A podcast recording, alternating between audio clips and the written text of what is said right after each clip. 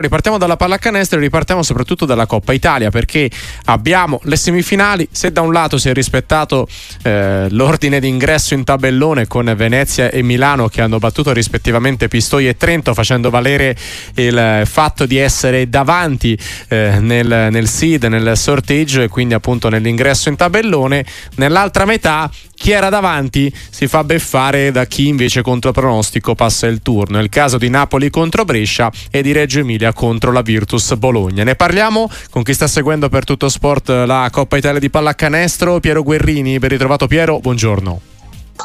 Buongiorno a tutti voi. Perché non è una novità che la Coppa Italia di pallacanestro porti con sé delle sorprese anche proprio a livello di vittoria finale, non ultima l'anno scorso Brescia che ebbe la meglio sulla Virtus Bologna, però ecco che metà tabellone veda uh, le, le, favorite passare esattamente l'altra metà, eh, chi partiva contro pronostico eh, riuscirà a ribaltarlo, è abbastanza curioso anche perché poi porta a fare delle riflessioni, ma non è che allora la finale è già decisa?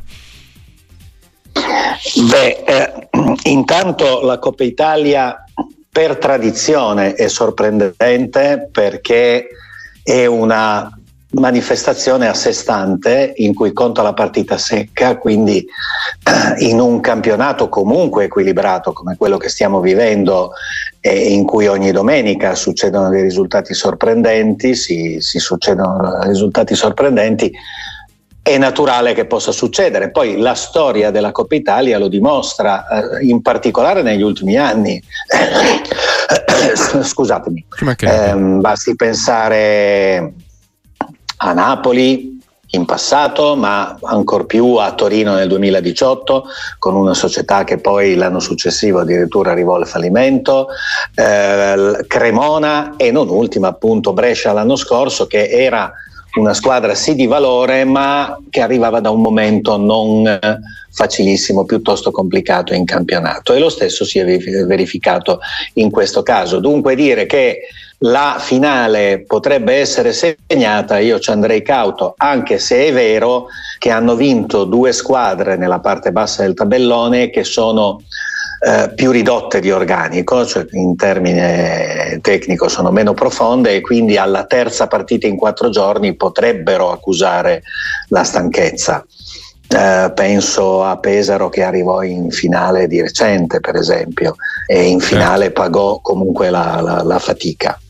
Ecco, a proposito... Il risultato sorprendente forse è quello della Virtus. Eh, infatti stavo arrivando proprio qua perché Brescia è primo per... in classifica, però la Virtus sta facendo ottime cose anche in Europa e appunto la, Brescia che ha perso contro Napoli, la Virtus Bologna contro Reggiana, per cui ecco più questa partita che, che ti sorprende, mi, mi pare di capire contro una Reggiana che peraltro era priva di un americano perché ha risolto l'accordo con Hervey e sta aspettando l'arrivo di Tariq Black che dovrebbe arrivare insomma ore se non lunedì però comunque si presentava con un lungo in meno. E invece ha sorpreso una Virtus sicuramente stanca perché credo che fosse la 48esima partita stagionale se non vado errato, che sicuramente ha eh, giocato a un livello addirittura superiore alle attese in Eurolega e si sta esprimendo a un livello superiore alle attese e quindi profonde energie decisamente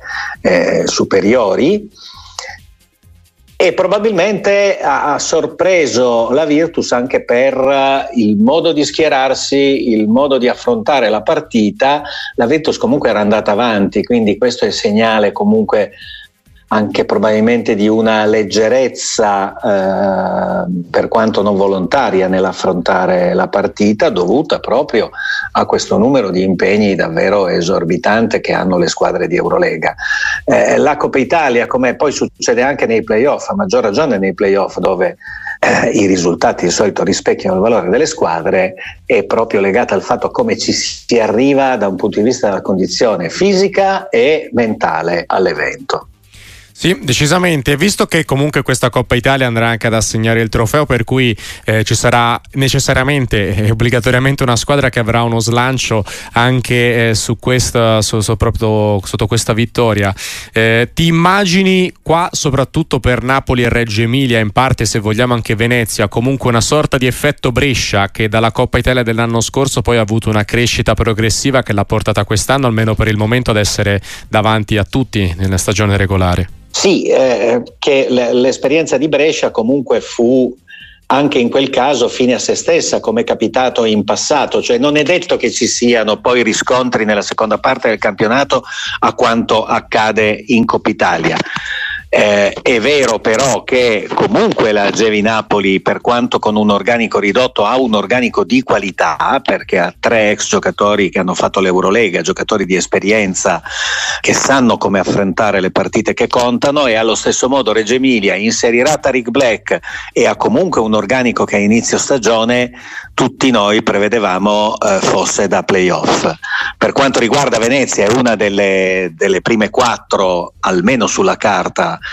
della stagione, quindi non sorprenderebbe se facesse un finale di stagione molto importante, così come ha fatto una stagione in Italia importante. In Eurocup ha pagato gli infortuni e il tra virgolette tradimento di Caboclo che aveva firmato e poi a settembre dopo i mondiali non si è presentato per andare a giocare da un'altra parte in Eurolega. Eh sì, eh sì verissimo, certamente è uno, uno dei temi che eh, si, si possiamo aggiungere alla nostra discussione. Grazie davvero e buon lavoro a Piero Guerrini, tutto sport, è stato un piacere.